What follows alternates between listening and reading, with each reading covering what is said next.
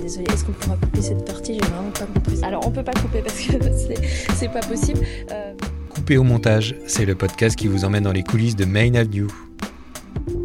Je suis Jordi Soudé. Ensemble, nous allons pousser les portes des studios et des bureaux pour rencontrer tous les talents du groupe, leur mission, leur motivation, leurs meilleurs et pires souvenirs et des questions parfois déstabilisantes. Je prends les sons, sons d'ambiance. T'es prêt, Thomas ?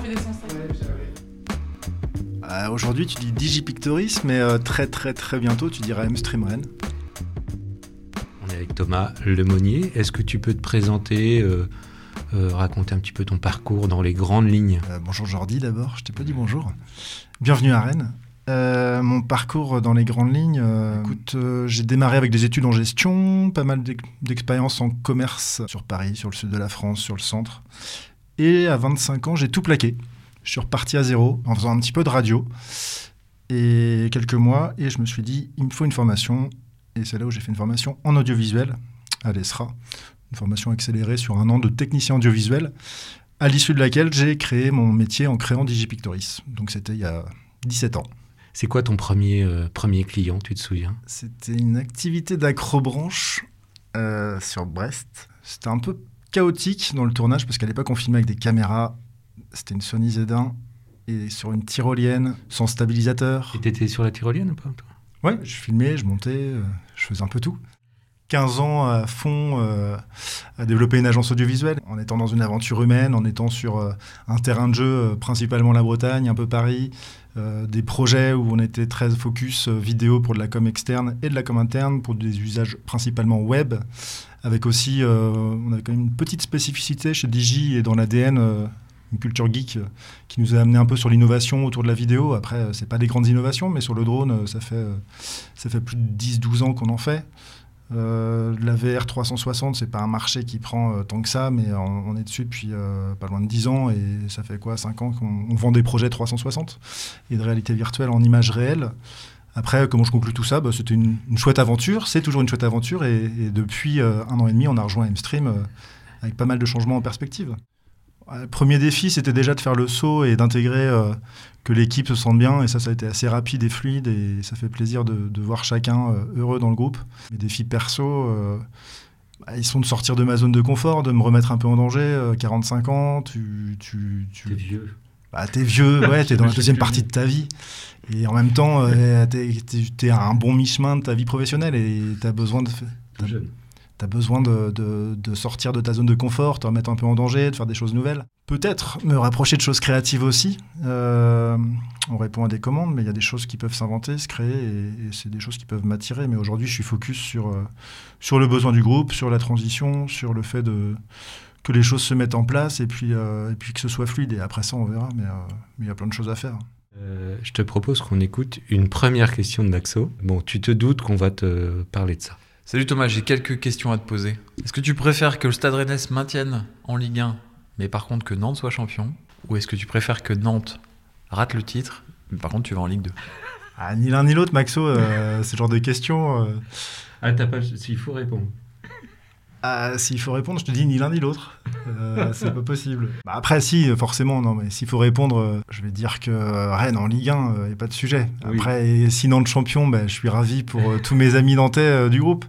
Après, on connaît le, le, l'amour entre Nantes et, et Rennes au, au foot, ouais. Qui est un peu stupide d'ailleurs, ce désamour. Mais euh, non, non, mais le, pas de sujet.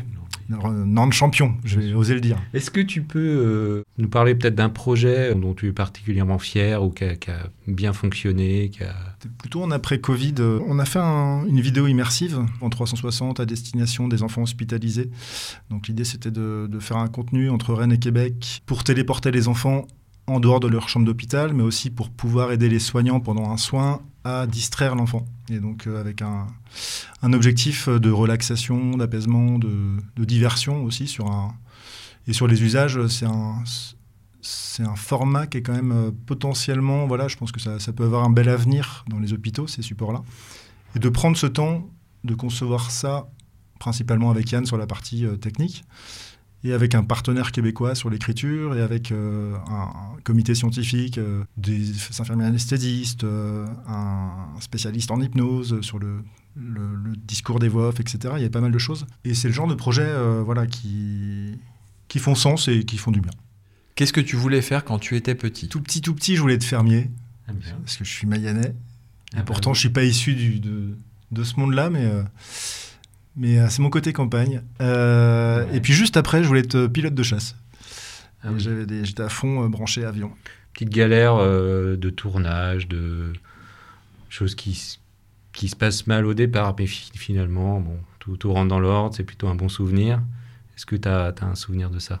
Avant de faire une formation en audiovisuel, j'ai fait un peu de radio. Et le premier jour, je devais faire un flash info. C'était un peu la rubrique des chiens écrasés pour une radio locale. Et j'avais fait mon petit, mon petit flash euh, écrit et, et c'était en direct. Et en fait, j'avais oublié de faire ma météo. Et quand je suis arrivé à la fin de, du flash, j'ai fait eh, « côté météo ». Et là, je me suis dit « merde, j'ai rien ». Et ce petit silence assez pesant où tu te dis « qu'est-ce que je dis ?» Et... et du coup, t'as regardé ? Non, tu ne voyais pas ce qui se passait dehors. Si, j'avais une fenêtre, j'ai regardé, j'ai vu un peu de ciel bleu, un peu de nuages, et, et du coup, euh, bah, le, le, le temps sera variable, des températures, et là, je me dis, merde, j'ai commencé à dire des températures, des températures entre quinze et dix-huit degrés, ou je ne sais plus ce que j'avais dit, euh, de quoi de passer une belle après-midi. Euh, c'est la fin de ce Flash Info, euh, bon après-midi à tous, et puis basta, mais ce silence, ce malaise... Euh... Et il n'y a pas eu de plainte ? Non, ça va, c'était... La, la question euh, qui termine ce podcast traditionnellement... c'est euh, ta, ta recommandation ou ton, ce qui t'a fait plaisir dernièrement, un film, un livre, un podcast, une série. Ce qui me vient à l'esprit comme ça, c'est plutôt le côté musique. Et en clin d'œil à Nico Bérivin, euh, un midi, là, il y a quinze, quinze jours, trois semaines, où, où il nous parlait, là, après, une réunion, après une réunion manager, euh, d'une chanson qu'il avait écoutée avec son fils... Euh, sur ses genoux, en disant... Qui est tout, euh, tout, tout petit, peut-être, mais qui, qui, qui disait... Euh, putain, j'ai, j'ai écouté une chanson des Beatles avec mon fils, et plus tard, quand, on sera, quand je serai vieux, je pourrais lui dire, putain, tu te rappelles de cette chanson-là, on l'a découverte on, on l'a découverte ensemble. Et c'était No One Zen, celle qui est sortie en, en novembre, euh, avec un peu d'I A, ou plus ou moins. Enfin, après, il y a quand même un côté euh, historique, et il euh, y a quand même une âme dans cette chanson.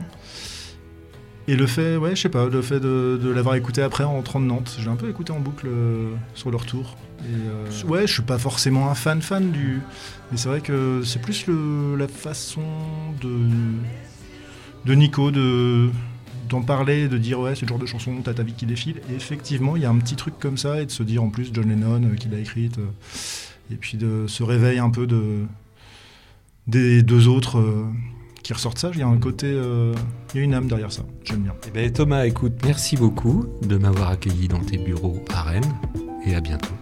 Merci Jordi, ciao.